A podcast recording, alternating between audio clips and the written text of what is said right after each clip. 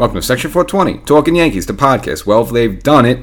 Uh, maybe a little too little too late, but the Yankees have finally released Josh Donaldson from the roster. Um, you know, I even read like a couple days ago, like him and Rizzo were kind of you know taking batting practice, maybe some fielding drills. I was like, wait, wait, wait. Okay, Rizzo, I understand, but Donaldson coming back? Why? You know, he was been on the 60 day, day IL with that partial tan the calf, but it's like, what is he coming back for? I mean, the season's over. No one wants to see him. I mean, come on. But the Yankees do finally make the move, drop the hammer, uh, officially releasing Josh Donaldson. So I guess, you know, that just solves that mystery there. And of course, another little story um, Harrison Bader placed on waivers. Now, this seems like to be an August sort of deal. Now, I'm going to really want to dedicate this episode to Josh Donaldson, so we'll get into the Bader thing a little bit. But before we do, uh, make sure you subscribe to this podcast. So, what you're listening right now can't get anywhere else unless you're a podcast subscriber. So, you know, maybe I'll mention on YouTube at some time, but you're getting this right here, right now, before anything else. So, make sure you are a podcast subscriber wherever you go. Section 420 Talking Yankees, the podcast. Subscribe. And while you're at it, just go over YouTube and subscribe there well. Section 420 Talking Yankees. See me and hear me, but definitely subscribe to this podcast. So let's get back around to Josh Donaldson. Uh, finally, the Yankees dropped a hammer there, officially releasing him Probably something that should have been done maybe a little sooner, but nevertheless, that's done now. I'm going to get to Donaldson on the back end. Just want to quickly get Bader because, you know, obviously we're running out of uh, August days here, and it's kind of an August thing. So he's placed on wa- waivers. Uh, seems like the same thing with the Mets Carlos Carrasco. Um, this is sort of an August deal where you placed on waivers. Now he's still uh, in the Yankee lineup as they, you know, continue to play in Detroit uh, in that series. So it's a situation where, let's just say, several teams claim him. It's in reverse of MLB standing orders. So the, the team with the lesser record will get the first crack at him. So, so you know, let's just say you have. Uh, a team with uh, I don't know 70 wins versus a team with 60 wins. They both claim him. The team with the 60 wins, if I read this correctly, uh, will be able to get the claim on Bader. Now back in the old days, uh, I guess they, they, they, trashed the previous system where um, a team could put a claim on a waiver and then both teams would work out some sort of trade. Well, uh, 2019, they did away with that system. So this is the current system they're using. And it, again, this is an opportunity for a team. Let's say they want to pick up Bader. You make the deal in August, and as long as he's on your roster before September 1st, you can then use him for the postseason. So this is something where the Yankees are putting him out there now. The Yankees don't get anything in return. You know, back in the day, you, I think you used to get like a pick or uh, a draft pick or something with some sort of compensation after on. The Yankees get no compensation for this. All they get is relieving of Bader's uh, salary. I believe there's like 880 thousand dollars left. Uh, you know, I, w- I wish I got a monthly check like that. I gotta say, Bader lately and been a little bit of a disappointment. I was excited for him, and he's had some good moments as the Yankees. He was good in the playoffs last season, uh, but again, a little bit of the injury bug and just you know not really playing too well. You know, hitting kind of like the rest of the guys, 240, 250. Uh, you know, again, at times he does provide some excitement, but hurt a little bit, and who knows if he's hurt now. Again, not, not hitting it much lately, and he's just been really quiet this entire second half of the season. And again, if you look, want to look back at the trade for Jordan Montgomery, well, right now Montgomery is playing for a Texas team that uh, has some postseason aspirations, and he's you know doing relatively well. In the long run, was this a bad move for the Yankees? Kind of hard to say. I mean, again, Bader was the only kind of live body the Yankees had in the last year's postseason. Now they got swept by Houston, so what difference does it make? And again, in spots when the Yankees seemed good this season, you know, it was when Bader was around. Uh, but overall, you say, you know, a quality lefty in Jordan Montgomery. I mean, the Yankees could kind of use that right now. Uh, you know, instead of uh, putting Michael King out there uh, for three innings and then you know going bullpen rest away, but.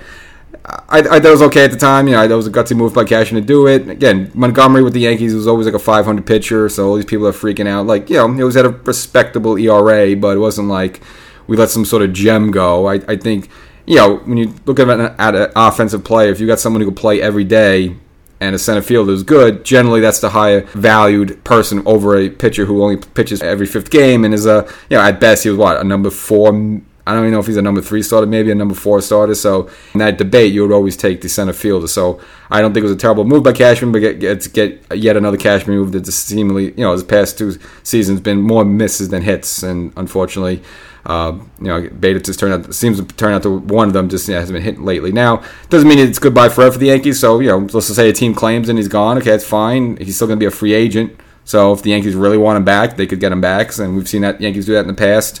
Uh, you know, when they traded away Aroldis Chapman in 2016, then they signed him to get him back as a free agent in 2017. So you know, Bader liked it here. I think the Yankees like Bader, like them hit more, obviously, hit better, but obviously, you know, it doesn't mean it's goodbye for Bader. It's just really just for the Yankees to dump some salary in this last month. And we didn't really get this earlier with Jasson Dominguez, but now, you know, you have an opportunity uh, since he was promoted when the Yankees bought up uh, Pereira and Peraza. They promoted Jasson Dominguez, their um, AAA. Well, now in September, if Bader's gone, well, center field's gonna be open. And Opportunity to see what Dominguez got there. You know, why not? Just give you know this last month, obviously not going for the playoffs. Give the fans something to look at, and then you kind of have this push to your future. Maybe just the I don't want to use the whole term baby bombers because it kind of leaves a bad taste in everyone's mouth. But yeah, look, you got Volpe there and bopping his bat, and Peraza and Pereira. Now you bring up Jasson Dominguez, and like, all right, you got four or five guys that all right, let's you know, there's something to look forward to at least. You know, I kind of mentioned, you know, one of the previous podcast episodes, which is why I got to be a podcast subscriber. Why, you know, 2023 is probably would be the worst of the, the seasons. You know, the Yankees haven't made the postseason lately. Is that there's nothing to look forward to. You know, at least I said in that rant to 2024. Well, you know, Dominguez could come up and hit, and some of these other guys hit, at least at least he leaves something to look forward for for 2024. Which, in fact, now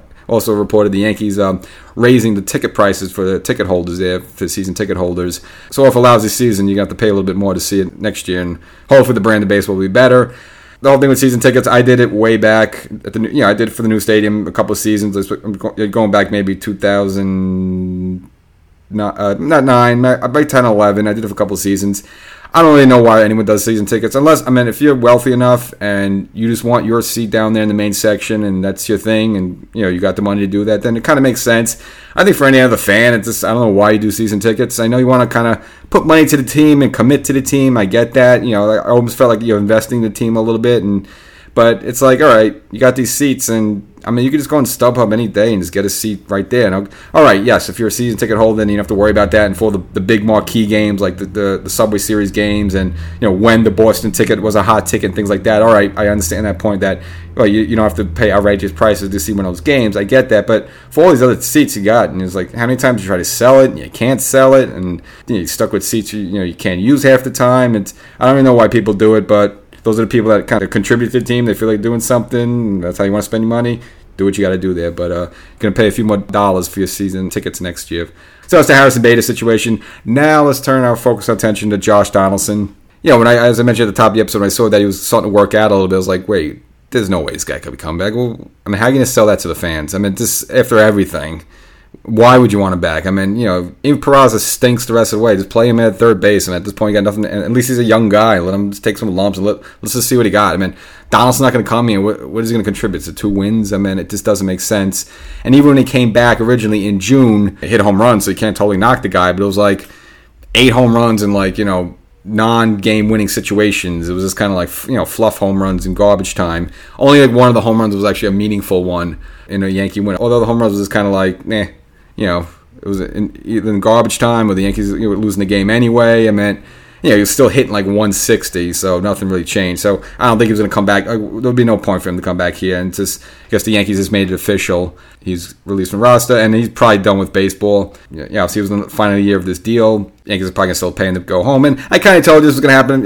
You know, uh, I remember a couple of seasons ago, uh, you know, in the Yankees 2016, they started tearing it down. They basically just released A Rod, basically paid him to say just go home. Same thing with Teixeira. You know, you know, Teixeira's more of a likable guy. You know, Teixeira's having a lot of problems with the wrist and the neck injury, and it just they said, all right, just go home. And so I kind of felt they figured they were going to do the same thing with Donaldson, and they did. So now, like, how you want to look back at the Donaldson thing? You know, it's going to be mostly negative. Uh, you know, he kind of something about him just sort of epitomizes what this Yankee team is right now, and is this like a guy that strikes out a lot and hits your occasional home run, and just kind of a did nothing in the postseason except swing and miss, swing, and it's just like just something about him just sort of embodied this entire Yankee team, the, this way the offense is. You know, just let's, let's look at look, look, back at the trade. I mean, at the time, again, Cashman, a little bit of a gutsy move there, but you got to look at the pieces. I mean, I don't think it was terrible trade at the time. Look, we knew what Donaldson was. He was basically a 240 hitter, but he'll get you 25 home runs, play good defense at third base, and a little short of that's just kind of what he was a little bit last season. Again, again, he hit much lower than that.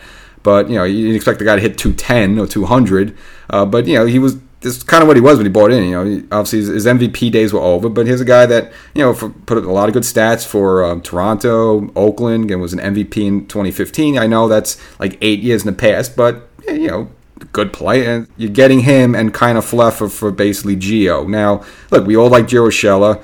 Um, solid defensively. Maybe give him the slight edge over Josh Donaldson. But Gio, he would hit for a high average, but he was kind of a bop hitter. He was going to get you maybe at, at most 12 home runs, 11 home runs. I mean, that's kind of what he is. So, you know, would you say Donaldson's the better player at the time? You could kind of make that argument. Maybe batting average wise, Gio was the better player, maybe slightly better defensive. But you look total thing there. You know, Donaldson, you're not giving up that much of defense, and you can't complain. I mean, his defense was good the past two seasons, even last year with um, you know kind of left even with the struggles that left side of the Yankee defense was much much improved uh, compared to 2021 and previously with the Yankees you know kicking the ball around a lot so you know he did hold down third base well there so you can't complain you know since he's not not a homegrown Yankee he's kind of you know seen, even though they got him on a trade see a bit of mercenary he's not there and he's not really a likable guy. You know, Cole had some problems with him, and of course, remember the situation last season be like Tim Anderson and him kind of got into it. He just seemed like a bit of an edge on, you know, chip on his shoulder, and, and that's because one of the reasons Cashman wanted to bring him in. He felt the Yankee team was a little too, a uh, little flat, you know, not really, you know, tough enough. Really, if we wanted to kind of bring a little toughness to the thing. So that's that's the package for him. So look, was it a bad trade? I, I, don't know. I can't call it bad. This is cut because you got to look at the other situation. What what the Yankees were able to relieve themselves of, which was Gary Sanchez, who wasn't cutting it here. And if you look at Gary Sanchez right now, and we'll look at both of them. Gary Sanchez right now playing for San Diego, and look, he bounced around a little bit this season, uh, and looks like he got his footing with the, the, Padres. Okay, but he's hitting like 218. He's got 18 home runs and 45 RBIs, and that's what he is. He's more or less the same as Josh Donaldson. He would, if, if he was here, he'll be hitting 200. He'll crack a few home runs, of course, and but still, he'd be driving the fans nuts. Plus, we know with his framing and his pitching defense isn't that good. It was almost declining with a point where Cole didn't even want to throw to him, especially in big postseason games. You couldn't have his bat in there. So I don't think it was a terrible trade. It didn't really work out maybe with the way the Yankees wanted, but Gary Sanchez was finished. He couldn't go on. So if you had a way to get him out, like make someone take him off his hands, you have to give something. That's what the give was Gio. I don't think the Yankees wanted to get rid of Gio Urshela, but for them to take Gary Sanchez, who's a bit of a project, you at least got to give them a sure thing. And the sure thing was Gio Urshela, not making much money, but a good quality player, and that's that's what you got. You know, that, that was the trade.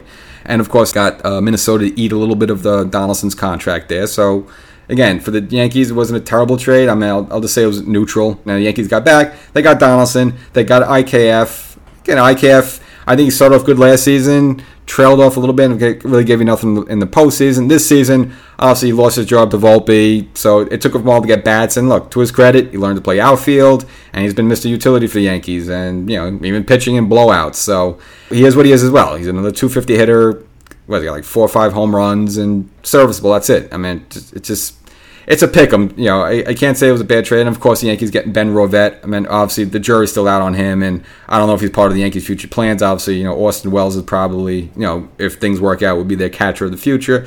But hey, look, it, I think it wasn't a bad deal. You took a little bit of a gamble.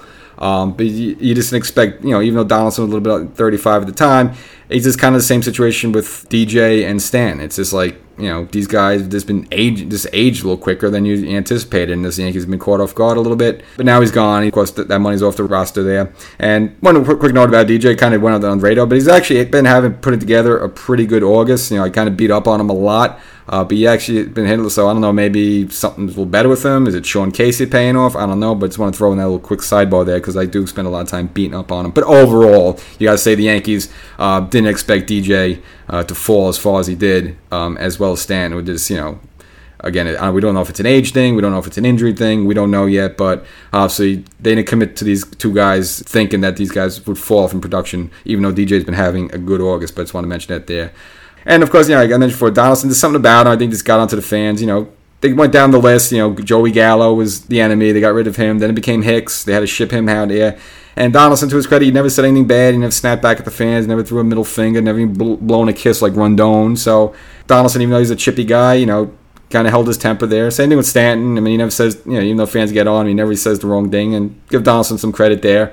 He never had any outbursts like that. He just took his boos and went back to the plate there. And you know, that was that. So that closed the chapter on Josh Donaldson. I think with him gone, though, again, symbolically, just something about him, just the type of player, you know, of hitting 200 and occasionally hit home runs has been kind of like he's just he's just been symbolic of what this team is. So I think with him gone, it just helps and just knowing mentally he's gone. And now we'll see what some of these kids do. And of course, Bader, um, you know, got to I guess the 31st uh, for a team to claim him and uh, put on the, their roster before that. Other than that, obviously after the first, I think he'll just stay with the Yankees. I don't think the Yankees are going to release him. Just doesn't make sense at that point. Just write him out and then see see if you want to bring him back in free agency. So that's the episode. This is uh, gonna, even though Bader is still floating around, he could be gone, but still, this is the Josh Donaldson episode. So we'll dedicate this one to Josh Donaldson. You know, and he's probably done with baseball. I think he's like 37 now, and it doesn't seem like he has anything left. I mean, he's a 150 hitter. I, mean, I know he gets you a home run once in a while, but he's probably done with baseball. So that's the career Josh Donaldson. Went out in a Yankee uniform, and of course, you know, I don't think he's going to Hall of Fame or anything like that, so you don't have to worry about him wearing the Yankee hat, nor would he do that if that's the case. So we'll catch you on the next episode. I guess we'll do a wrap up when Detroit ends and then uh, take it from there. Later.